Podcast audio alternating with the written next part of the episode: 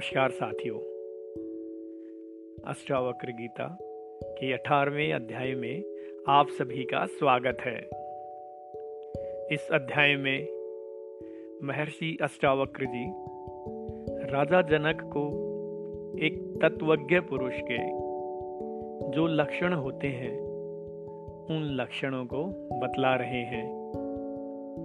वे कह रहे हैं कि जिसको बोध का उदय होने पर, जागने पर स्वप्न के समान भ्रम की निवृत्ति हो जाती है।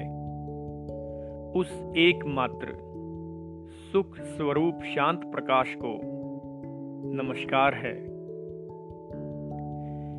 कोई जगत के समस्त पदार्थों का उपार्जन करके अधिक से अधिक भोग प्राप्त कर सकता है। परंतु सबका परित्याग किए बिना कोई सुखी नहीं हो सकता। यह कर्तव्य है, यह अकर्तव्य है।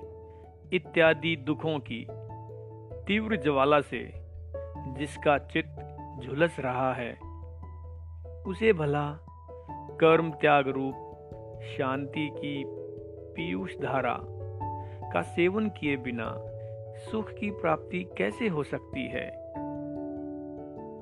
यह संसार केवल भावना है।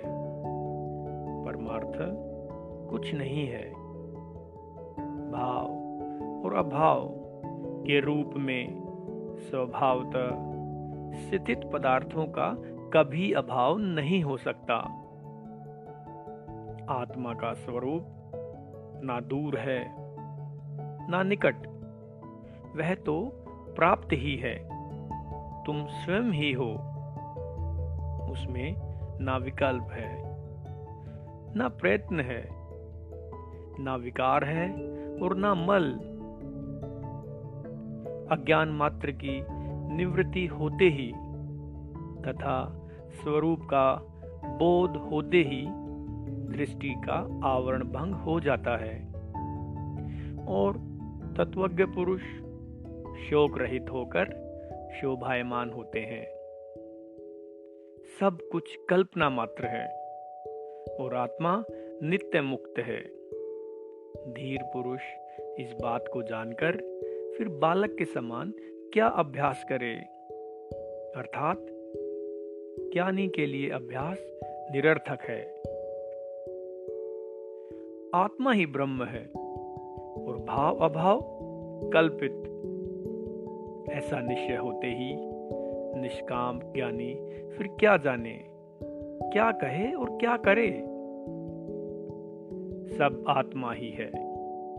ऐसा निश्चय करके जो चुप हो गया है, उस पुरुष के लिए यह मैं हूँ, यह मैं नहीं हूँ, इत्यादि विकल्पनाएँ शांत हो जाती हैं।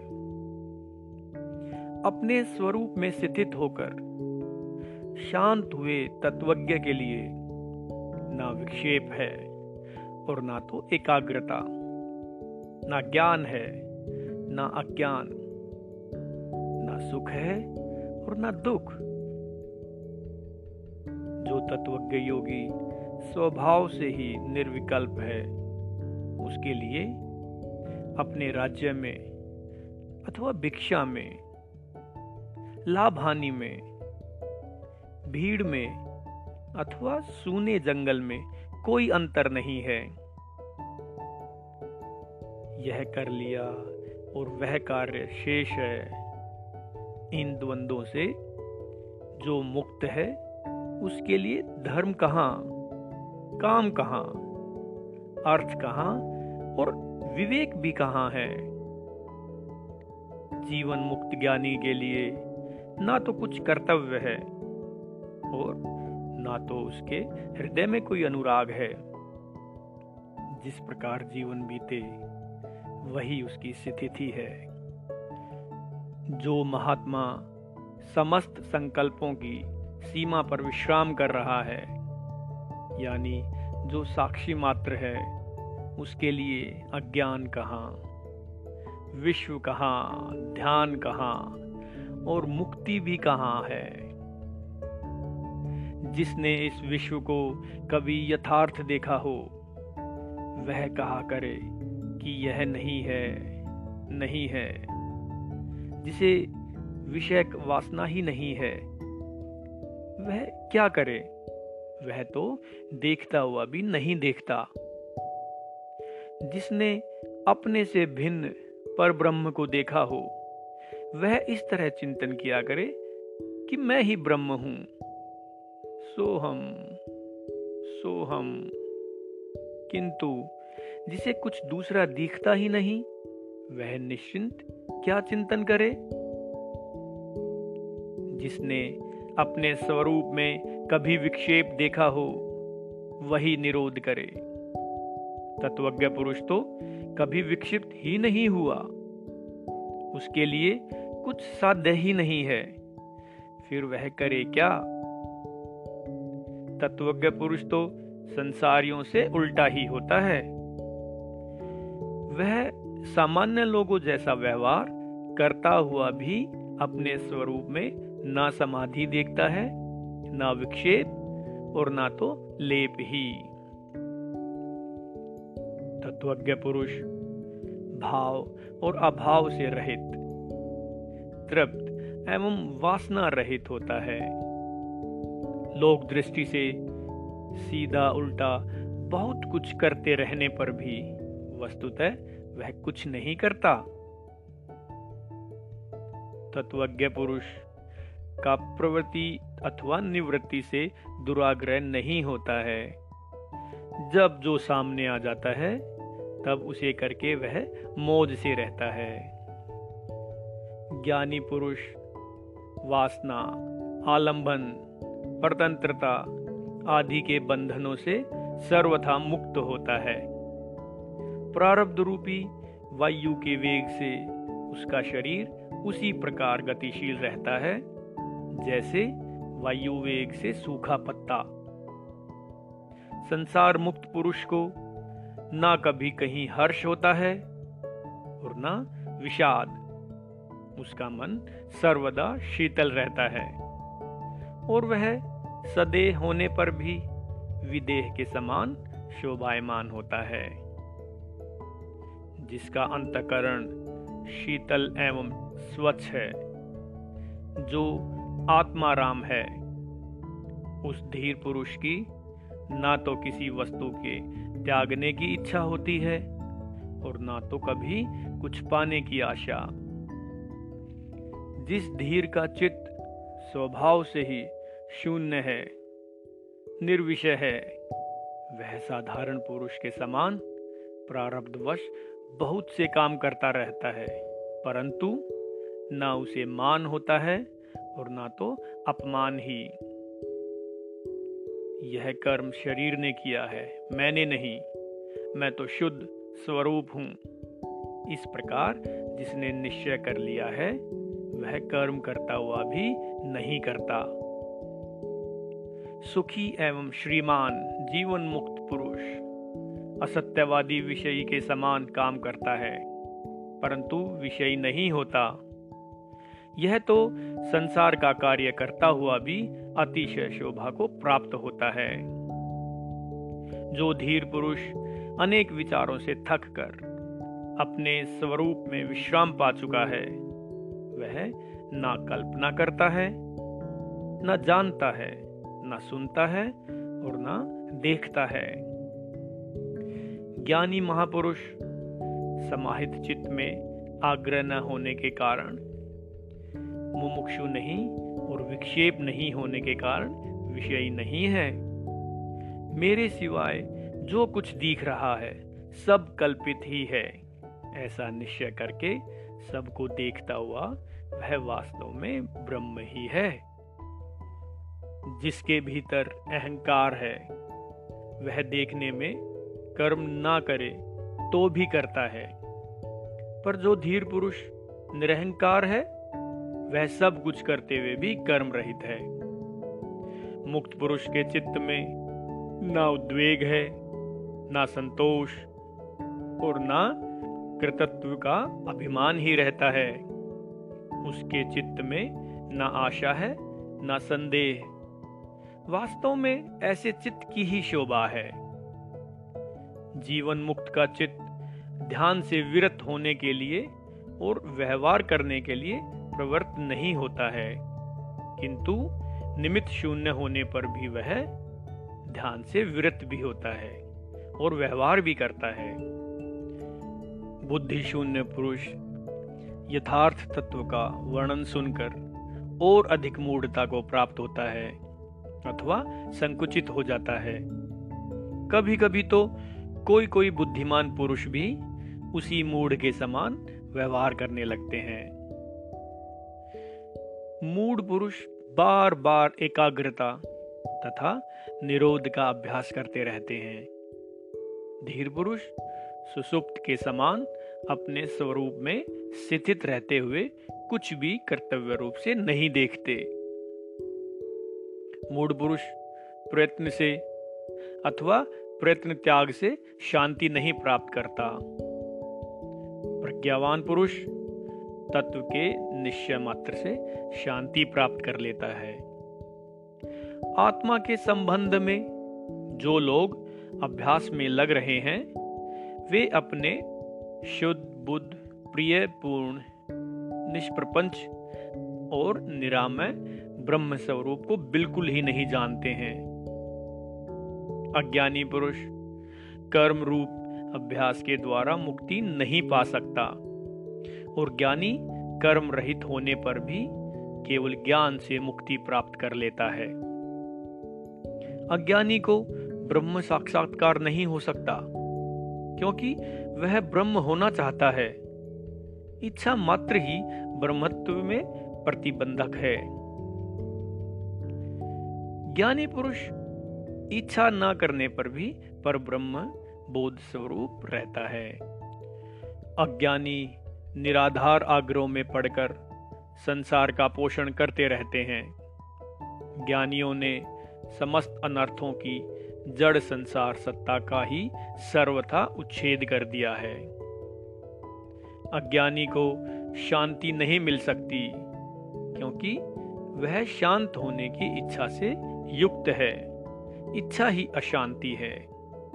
ज्ञानी पुरुष तत्व का दृढ़ निश्चय करके सर्वथा शांत चित्त ही रहता है। अज्ञानी को आत्म साक्षात्कार कैसे हो सकता है? जबकि वह दृश्य पदार्थों का आलंबन स्वीकार करता है। ज्ञानी पुरुष वे हैं जो उन दृश्य पदार्थों को देखते ही नहीं और अपने अविनाशी स्वरूप को देखते हैं। जो आग्रह करता है, उस मूर्ख का चित्त निरुद्ध कहाँ है? स्थित प्रज्ञ, आत्मा राम का चित्त तो सर्वदा स्वाभाविक ही निरुद्ध रहता है। कोई पदार्थ सत्ता की भावना करता है, और कोई पदार्थों की असत्ता की भावना करता है।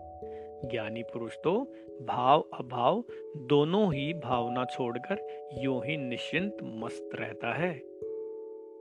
बुद्धिहीन पुरुष, अज्ञानतावश, अपने शुद्ध अद्वितीय स्वरूप का ज्ञान तो प्राप्त करते नहीं, भावना करते हैं। उन्हें जीवन पर्यंत शांति नहीं मिलती। मुमुक्षु पुरुष की बुद्धि कुछ न कुछ आलंबन ग्रहण के बिना नहीं रहती। मुक्त पुरुष की बुद्धि तो सर्वथा निष्काम और निरालंब ही रहती है।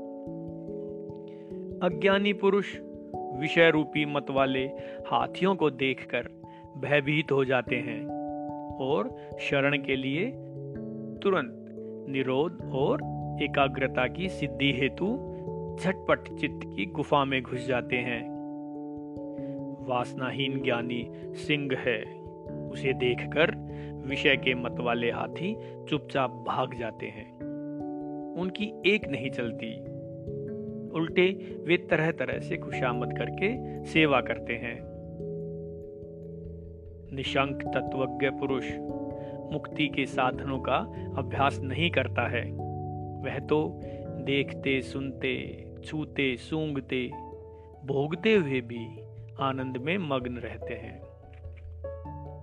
शुद्ध बुद्धि पुरुष वस्तु तत्व का श्रवण करने मात्र से आकुलता रहित हो जाता है। फिर आचार अनाचार अथवा उदासीनता उसकी दृष्टि नहीं जाती है। स्वभावस्त ज्ञानी, शुभ हो चाहे अशुभ, जो जब करने के लिए सामने आ जाता है, तब वह उसे सरलता से कर डालता है। उसकी चेष्टा बच्चे के समान होती है। स्वतंत्रता से ही सुख की प्राप्ति होती है। स्वतंत्रता से ही परतत्व की उपलब्धि होती है। स्वतंत्रता से ही परम शांति की प्राप्ति होती है। स्वतंत्रता से ही परम पद मिलता है। जब जिज्ञासु पुरुष अपने आप को अकर्ता और अभोगता निश्चय कर लेता है, तब चित्त की समस्त वृत्तियाँ क्षीण हो जाती हैं। शिथित प्रज्ञ पुरुष की स्वाभाविक स्थिति उच्छृंगल होने पर भी श्रेष्ठ हैं। अज्ञानी पुरुष की, जिसके चित्त में अनेक इच्छाएँ भरी हैं, बनावटी शांति सुशोभित नहीं होती। स्थित प्रज्ञ पुरुष महान भोगों में विलास करते हैं और पर्वतों की गहन गुफाओं में भी प्रवेश करते हैं। किंतु वे कल्पना बंधन एवं बुद्धि वृत्तियों से मुक्त होते हैं। शिथित प्रज्ञ पुरुष श्रोत्रिय, देवता, तीर्थ, स्त्री, राजा और प्रिय को देखकर उनका सत्कार करता है। परंतु उसके हृदय में कोई वासना नहीं होती है। सेवक, पुत्र, स्त्री, दोहित्र और सगोत्र के द्वारा हँसी उड़ाए जाने पर धिकार देने पर भी तत्वज्ञ पुरुष के चित्त में तनिक भी विकार नहीं होता। लोगों की दृष्टि से प्रसन्न दिखने पर भी वह प्रसन्न नहीं होता और खिन्न दिखने पर भी खिन्न नहीं होता। उसकी उन आश्चर्यकारी दशाओं को वैसे लोग ही जानते हैं। कर्तव्य बुद्धि का नाम ही संसार है। विद्वान लोग उस कर्तव्यता को ही नहीं देखते। क्योंकि वे शून्यकार, निराकार, निर्विकार एवं निरामय होते हैं। अज्ञानी पुरुष, कुछ न करता हो, तब भी शोभवश सर्वत्र व्यग्र ही रहता है। स्थित प्रज्ञ पुरुष बहुत से काम करता हुआ भी शांत रहता है। स्थित प्रज्ञ पुरुष व्यवहार में भी सुख से बैठता है। सुख से सोता है, सुख से आता जाता है, सुख से बोलता है। और सुख से खाता भी है। जो महाहृदय के समान अक्षुब्ध है और स्वभाव से ही जिसको व्यवहार करते रहने पर भी साधारण लोगों के समान पीड़ा नहीं होती, वह दुख रहित ज्ञानी शोभायमान होता है। मूड की निवृत्ति भी प्रवृत्ति जैसी होती है। स्थित की प्रवृत्ति भी निवृत्ति का फल देती है। अज्ञानी पुरुष प्राय ग्रह द्रव्यादि पदार्थों से वैराग्य करता दिखता है, परंतु जिसका देहाभिमान नष्ट हो चुका है, उसके लिए कहाँ राग, कहाँ विराग? अज्ञानी की दृष्टि सर्वदा भाव या अभाव में लगी रहती है। तत्वज्ञ पुरुष की दृष्टि तो दृश्य को देखते रहने पर भी अदृष्टि ही रहती है। जो तत्वज्ञ सभी कामों में बालक के समान निष्काम व्यवहार करता है, वह शुद्ध है। कर्म करने पर भी वह लिप्त नहीं होता। वह आत्मज्ञानी धन्य है, जो समस्त स्थितियों में सम रहता है। देखते, सुनते, छूते, सूंघते और खाते पीते भी उसका मानस तृष्णा रहित होता है। स्थित प्रज्ञ पुरुष सर्वदा आकाश के समान निर्विकल्प रहता है। उसकी दृष्टि में संसार कहाँ और उसका भान कहाँ? उसके लिए साध्य क्या और साधन क्या? जिस तत्वज्ञ पुरुष को अपने अखंड स्वरूप में सर्वदा स्वाभाविक समाधि रहती है, जिसका लौकिक, पारलौकिक कोई स्वार्थ नहीं है, जो पूर्ण स्वानंद घन है, वास्तव में वही विजयी है। बहुत कहने से क्या लाभ? तत्वज्ञ महापुरुष, भोग और मोक्ष दोनों के प्रति आकांक्षा रहित होता है और सदा सर्वत्र राग रहित होता है। महतत्व से लेकर संपूर्ण द्वैत रूप, दृश्य जगत नाम मात्र का पसारा है। शुद्ध बोध स्वरूप तत्वज्ञ ने जब इसका परित्याग ही कर दिया है तब भला उसका क्या कर्तव्य शेष है यह संपूर्ण दृश्य प्रपंच ब्रह्म मात्र है। यह कुछ नहीं है। ऐसे महानिश्चय से संपन्न, शुद्ध पुरुष दृश्य की स्फूर्ति से भी रहित हो जाता है और स्वभाव से ही शांत हो जाता है। जो शुद्ध, स्फूर्ण स्वरूप है, जिसे दृश्य सत्तावान नहीं मालूम पड़ता उसके लिए विधि क्या? वैराग्य क्या? त्याग क्या? और शांति क्या? जो अनंत रूप से स्वयं ही स्फूरित हो रहा है और प्रकृति की पृथक सत्ता को नहीं देखता है, उसके लिए बंद कहाँ? मोक्ष कहाँ? हर्ष कहाँ? और विषाद कहाँ? संसार का प्रियवसान है बुद्धि, और यह मात्र माया का विवर्त है। इस तत्व को जानने वाला पुरुष काम, ममता और अहंकार से रहित होकर शोभा पाता है। जो तत्वज्ञ संताप से रहित अपने अविनाशी स्वरूप को जानता है, उसके लिए विद्या कहाँ, विश्व कहाँ, देह कहाँ और अहंता, ममता कहाँ? अज्ञानी पुरुष यदि निरोधादि अभ्यासों को छोड़ देता है तो वह दूसरे ही क्षण बड़े बड़े मनोरथ और प्रलाप करने लगता है। अज्ञानी ब्रह्म और आत्मा के एकता रूप तत्व का श्रवण करके भी अपनी मूर्खता का परित्याग नहीं करता। वह बाहर तो प्रयत्न से कुछ क्षण के लिए निसंकल्प हो जाता है, परंतु उसके भीतर विषयों की लालसा का बीज बना ही रहता है। आत्मज्ञान से जिसकी कर्म वासना गल गई है, वह दोग दृष्टि से कर्म करता रहे तो भी उसके कुछ करने अथवा कहने के लिए कोई अवसर नहीं मिलता। वास्तव में वह अकर्ता और अवक्ता ही है। जो स्थित प्रज्ञ सर्वदा निर्विकार, अतएव निरांतक है, उसके लिए अज्ञान कहाँ, ज्ञान कहाँ और त्याग कहाँ, उसके लिए किसी का अस्तित्व नहीं रहता। तत्वज्ञ को धैर्य कहाँ, विवेक कहाँ और निर्भयता भी कहाँ? उसका स्वभाव अनिर्वचनीय होता है। वास्तव में तो वह स्वभाव रहित होता है।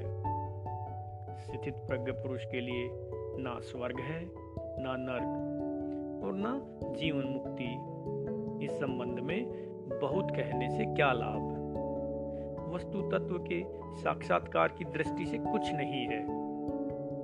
स्थित प्रज्ञ का चित्त ऐसा शीतल रहता है, मानो उसमें अमृत ही भरा हो। ना वह लाभ की अभिलाषा करता है और ना हानि का शोक।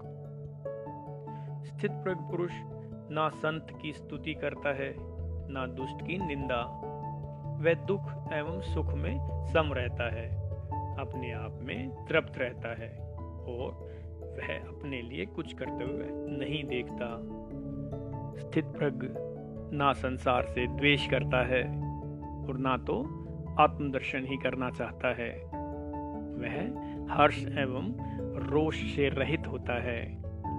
वह ना तो मृत है, ना जीवित।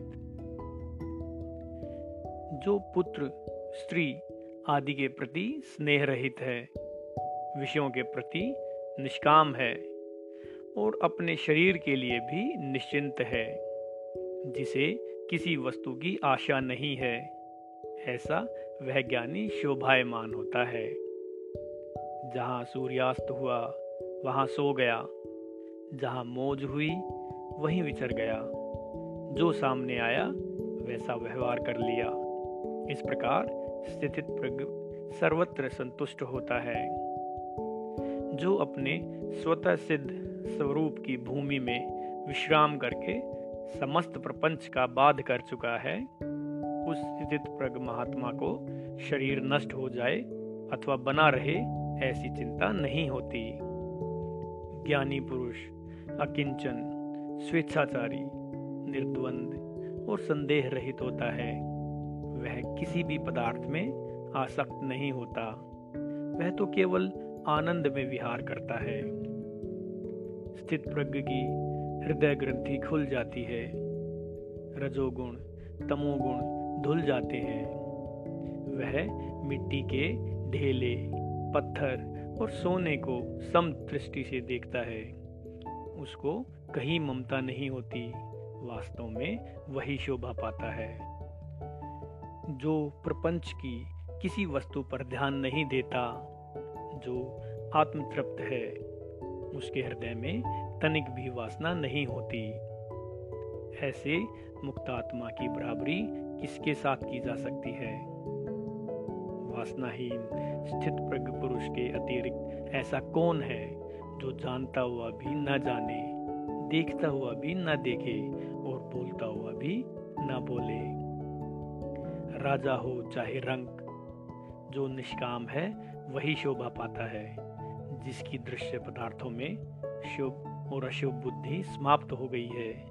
वही निष्काम है। तत्वज्ञ, निष्कपट, सरल और कृतकृत्य होता है। उसके लिए स्वच्छंदता कहाँ, संकोच कहाँ और तत्व निश्चय भी कहाँ। जो अपने स्वरूप में विश्राम करके तृप्त है, किसी वस्तु की आशा नहीं रखता। आतिर्थ रहित है। वह अपने अंतकरण में जिस आनंद का अनुभव करता है, वह कैसे किसको बतलाया जाए? स्थित प्रज्ञ पुरुष पद पद पर तृप्त रहता है। वह सोकर भी नहीं सोता। वह स्वप्न देखकर भी नहीं देखता और वह जागृत अवस्था में रहने पर भी वस्तुतः नहीं जागता। तत्वज्ञ संचिंत होने पर भी निश्चिंत होता है। इंद्रियवान होने पर भी निरिंद्रिय होता है। बुद्धिमान होने पर भी बुद्धिहीन है और सहंकार होने पर भी निरहंकार रहता है। तत्वज्ञ ना सुखी होता है, ना दुखी, ना विरक्त होता है, ना अनुरक्त। वह ना मुमुक्षु है, ना मुक्त। ना कुछ है, ना कुछ नहीं। तत्वज्ञ, विक्षेप में भी विक्षिप्त नहीं होता, समाधि में भी समाधिस्थ नहीं रहता। वह जड़ता में जड़ नहीं है और पांडित्यता में भी पंडित नहीं है। तत्वज्ञ समस्त स्थितियों में स्वरूप स्थित रहता है। कृतकृत्य होने के कारण परम शांत होता है, सर्वत्र सम रहता है। तृष्णा का अभाव होने के कारण वह क्या किया? क्या नहीं किया, इन बातों का स्मरण नहीं करता। वंदना करने से वह प्रसन्न नहीं होता, निंदा करने से क्रुद्ध नहीं होता, मृत्यु से उद्वेग नहीं करता और जीवन का अभिनंदन नहीं करता। शांत चित्त तत्वज्ञ ना तो जनसमूह की ओर दौड़ता है और ना जंगल की ओर। जहाँ जिस स्थिति में वह होता है, वहाँ समचित्त ही रहता है। इति श्री Thank you.